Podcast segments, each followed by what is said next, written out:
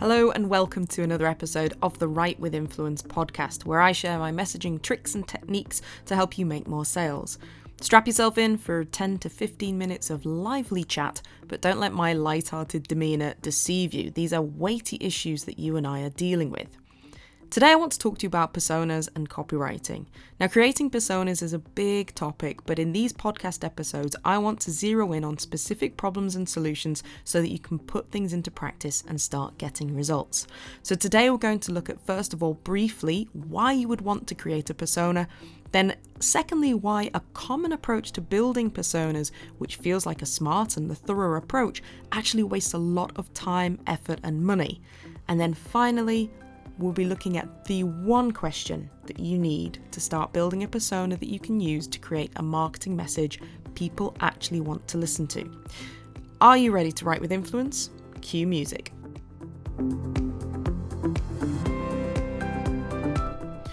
Okay, so first of all, what is a marketing persona, which is also sometimes called a buyer persona? Well, according to HubSpot, they created this definition in under 100 words. A buyer persona is a semi fictional representation of your ideal customer based on market research and real data about your existing customers. When creating your buyer personas, consider including customer demographics, behavior patterns, motivations, and goals. The more detailed you are, the better. Let's say you are selling quilting or crafting kits, and based on the people that you see coming into your store, you might say, do you know what? Our persona is a lady in her mid 40s to 50s with a family, part time job, and she likes to quilt and craft in her spare time. Probably spends around 20 hours a week on it, and maybe she makes things as gifts for her family and friends or to donate to her local church to help fundraising. This is the kind of details that you commonly see in personas. So, why would you want to create this kind of profile? There's a few reasons, especially when it comes to writing persuasive copy. One is that it's likely your customers will share a number of common characteristics. People who go paintballing are likely to be adventurous. People who frequently visit DIY stores and home improvement stores probably own their own home and either love doing a bit of work around the house or at least have a significant other that really wants that shelf put up. So it can be useful to remind yourself of these common characteristics when sitting down to write. It can also help with your own confidence when it comes to writing. It's much easier to sit down and think about writing to one person than to sit down thinking, okay, this email is going to go out to 10,000 people on our list. That can certainly hamper your creativity, make you a little bit more nervous about writing and publishing content. But the most important reason for me is that it gets you actively thinking about your customer. When I work with organizations and ask them, you know, what is your biggest challenge in creating a strong message? 95% of the time it's this. We talk too much about our company and our products. We don't talk enough about our customers and what they're going through. Now, I want to take a little pause here because I just set you a little listening test, and I'll come back to it later. In screenwriting, this is called the setup and payoff. You know, when Q shows James Bond a Rolex with a laser beam, you know he's going to use it later, right? Well, I'll be doing something similar later. And if you picked up on this, then you can award yourself five Write with Influence points. So, the purpose of a persona is to put you in your customer's world so that you focus on them and their interests. Buyer personas should help you write copy. They should make your job easier, help you come up with better ideas, get them down on paper and out to your audience faster. And they should help you write copy that makes your readers say, hey, that sounds exactly like me. So, why do I see so often horrible personas that are a waste of time and actually do nothing to help people write good copy? Well, the answer actually lies within that original definition by HubSpot. I'm not knocking this definition at all, but here's where people can very easily go down the wrong path. And this path is long, irreverent, irrelevant, and leads you into a dark forest of copywriting obscurity, the kind where witches live in gingerbread houses. So, how can you go so wrong? Here are the two points I picked up in that definition that are likely to trip you up. First, it's a semi fictional representation. And second, the more detailed you are, the better. First of all, I'll tackle the problem of when more detail becomes too much detail. Last year, I was talking at the Conversion Boost conference in Copenhagen, and I touched upon the subject of personas. And during lunch, a lady came over to me and said that the firm that she worked for, which was an international jewelry retailer, they had previously hired an agency to develop their buyer personas. And this agency had come up with 40 different personas, all detailed and delivered in a comprehensive, impressive looking deck. And I asked her how they had managed to use them in their marketing, and she told me quite simply, we didn't. They were so specific, so different to each other, we didn't actually know what to do with them. We shelved them. And she was saying it was a real frustration of hers because she was passionate about working within the marketing department. They had waited a long time to get these personas. And in the end, whilst it looked like a great flurry of activity, there was very little they could do to actually turn that into marketing content. You know, this was an exercise that would have taken weeks, if not months, to complete. And at the end of it, it was an exercise that didn't actually create any useful copy. Now, this is an extreme example, and you're more likely to get this type of problem at a much larger organisation, but it doesn't mean that smaller companies and even individuals can't get stuck in the persona rabbit hole. Now, detail isn't a bad thing. When I'm writing, I want a lot of detail. If I'm selling a product, I want to have used it. If it's a course, I want to have taken it, and I want as much exposure to customers as possible. The problem is when you combine those two elements from the HubSpot definition, namely when you have a lot of detail and it's semi fictional. What I mean by this is when we start making things up and putting them into our customer personas. But Amy, I hear you say, why would I do that? Well, because a lot of persona advice inadvertently encourages you to make up details or to create assumptions instead of revealing useful information about your target market. Creating a persona should be an exercise in getting to really know your customer, and a lot of the details you're encouraged to pin down can instead give you information that you can't actually use effectively, if at all, when you write your copy. And this is what can turn building a persona into an empty activity. One that, yes, may make you feel very busy, has the illusion of progress, but which doesn't actually tell you what you want to know. This actually got me thinking about job interviews and the techniques that are used to get to know and understand a potential candidate. Because think about it when you're going to take the time and the money to invest in someone, you really need to get to know that person. Recently, I saw an article about the questions top CEOs ask in job interviews, and I saw a similar problem in the questions that they ask, the style of questions that they use, and the style of questions that you sometimes see in buyer personas. Here's a quick sketch to illustrate. Many, many moons ago, I once went for a job interview to be a sales assistant in a clothing store. And I seem to remember it going something like this. Okay, Amy, you have applied for the role of shop assistant. Now, we sell pretty cheap, fashionable wear for the undiscerning youth. You'll need to turn up on time, be able to fold and hang clothes, and be friendly to customers. Sounds great. So I've got some questions for you which will really tell me about your ability to perform those tasks. Shoot. On a scale of 1 to 10, how weird are you? S- sorry, what? Just answer the question. Well, what's the context of the scale? You're struggling with the question. No, but is 1 you know, insisting on turning the toilet paper around the right way, and 10 being someone with sociopathic tendencies. Interesting that you chose those options. Hmm. No, th- those are examples. It's your scale. It's not so much about the number as to how you answer it. Okay, I'm a five. Weird. I like 1970s country music, and if I think I can get away with it during a cooked breakfast, I put marmalade on my toast before dipping it into the baked beans. Interesting. That does tell me a lot. Does it? About how I'll do the job? Next question. On a scale of 1 to 10, how lucky in life are you? well, I've got to be about a 10 to get this kind of job interview. Interesting. Now, what is your superpower or spirit animal? Superpower or spirit animal? This one will really help.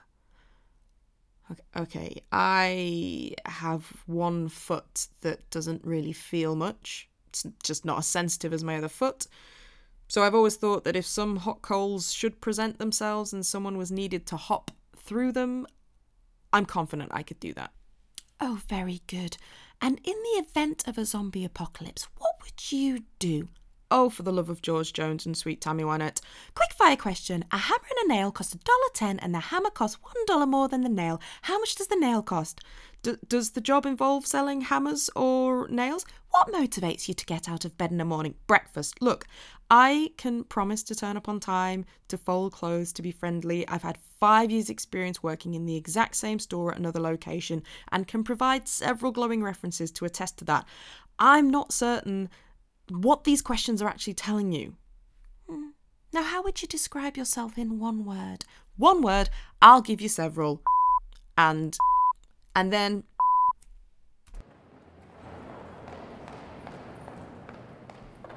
Now, if you think I'm being facetious, I'm not. These are actual interview questions from big CEOs, including Zappos, the YWCA, and Hootsuite.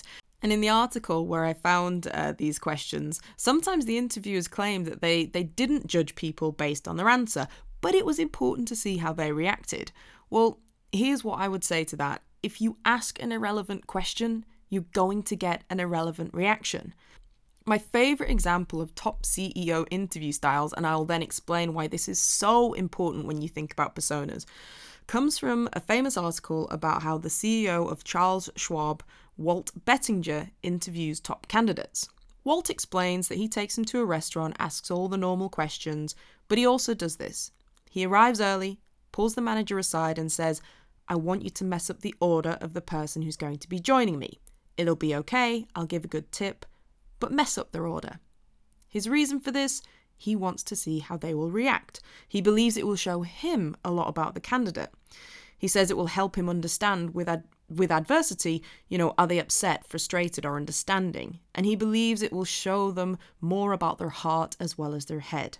What was interesting, though, was that within the article, the writer also made assumptions about what it would mean if they didn't say anything about their order. You know, that they paid little attention to detail or that they're unwilling to right a wrong, and these would obviously be terrible messages to give to an employer. But to me, this doesn't really show how someone reacts uh, to adversity. To me, this will tell you what someone does when they've been invited to a job interview and they get the wrong order. That is the only situation in which it is fair to evaluate their behaviour. Now, if this is something that is going to happen in your job all day, every day, by all means, Walt, set that as a test. But take me, for example. Would I say anything? Do you know what? Probably not. It doesn't mean I'm timid, it doesn't mean I won't right a wrong. It means I love food. You know, if the restaurant's good, pretty sure I'll like it. And I don't want my companion to feel uncomfortable with the delay in service if I send something back, so I wouldn't eat under duress. I'd see it as a bonus surprise, a little food adventure in my day, whilst I concentrated on my interview questions. I mean, quite frankly, I think job interviews done over lunch are just mean. Food shouldn't be a background to an event, food is the event. So, what is the real problem here, and why is it important for you to keep these things in mind when building your persona? Well, number one, these questions are not about true clarity. They're about being clever instead of uncovering how well someone will do a job. And two, they rely on the interviewer to make some big assumptions based on the answers to those questions. In the article about the questions CEOs asked, to me the best ones were the ones that directly asked for experience. No superpower, spirit animal, but straightforward, hey, tell me about your time that you had to solve this type of problem. Is it as exciting as asking about the zombie apocalypse? No. Will it get you better answers? Absolutely. So, back to personas. The type of bad questions are things that encourage you to pin down a detail that is meaningless to how your customer will interact with your product and one that causes you to make assumptions about that person that may not be true. For example, how often have you seen on buyer personas to pin down the car that they drive? Why? Unless you sell cars, in which case this is definitely relevant. But if you don't sell cars, not only is it not relevant, you're in danger of using your own bias to create meaning. For example, let's say that you put down that your customer is a BMW driver. Now, you might love BMWs, and you say that this means your buyer persona is someone who is strong, they like power, adventure, and security. But then let's say someone else on your team, your copywriter or marketing manager, has been cut up several times by BMW drivers, they decide that their customer is uh, rude, aggressive, dangerous. And it's this type of ambiguity which renders detailed, semi fictional personas useless. Okay, just one moment now. That's the sound of me getting down from my soapbox and ranting about rubbish personas. So, what can you do instead? Well, you start with one question. One question to your customers, whether you send out a survey or email your list. This one question will unlock answers to give you insight into how to sell your product to these people. Now, this is where the listening test comes in. Do you remember early on? What was the question that I asked clients? I asked them what their biggest challenge was when creating a strong message. That's what you need to ask. What is your customer's biggest challenge in trying to achieve what it is that you can deliver? For example, what is the biggest challenge your customer faces when they're trying to train their dog? What is the biggest challenge someone faces when trying to learn a language or trying to get more clients to their business? The challenge question encourages your customer to talk explicitly about where they are now and the problems they are actually facing. No random maths questions, no spirit animals, just a clear explanation of their pain and their woes. And do you know what this does? It tells you what problems you can start addressing in your marketing and set you up as the company to solve those problems. You can use this information to establish empathy by saying, Look, I know what you're going through. It shows you have insight, and most of all, it shows that you have value if you can then say, I know that you're probably frustrated about, say, getting more people booking into your hotel and getting them to become repeat customers. Well, this is exactly what we solve here, and here's how we do it. It makes it a much more useful and authentic conversation. Now, I'm not saying this is the only question you could include on your persona. I mentioned this is a big topic and a short podcast, but this is the best start. Oh, and here's a final tip. When you get your answers back, really listen to them. I mean it. Sometimes we try too hard to infer meaning. Think about all the different conclusions Walt Bettinger could have come to based simply on how someone reacted to their food order being messed up. Don't do that with your customers. Don't layer your assumptions on top. Listen to their answers. I'll admit, though, that this is something my husband Malk and I still definitely struggle with. Oh, thanks for helping me wash the dishes, Malk. No problem. Hey, do you think we could try and keep the kitchen tidy like every night? What do you mean? Well, sometimes we let it slip and it's just it's nice to have a clean kitchen in the morning. But what do you really mean? Uh, that I'd like a tidy kitchen. Where is this coming from? A desire for a tidy. Have you had a rough day? What? Has something upset you at work? No, I, ju- I just I just really want a clean kitchen. No, it can't be that. It must be something else. Look, I don't want to get distracted tidying the kitchen every night until we have got to the root cause of this problem and find out what is really going on with you and how I can help. I just want a tidy kitchen. Really, sometimes it is as simple as what people are telling you. Okay, that wraps up for this episode. If you want to subscribe, you can do so over at iTunes or wherever you get your podcast. Let me know what you think of today's episode, and if you have any follow up questions, feel free to leave a comment on the episode page at Write with Influence. You can always also tweet me at Harrison Amy. I always reply. Till next time, keep believing.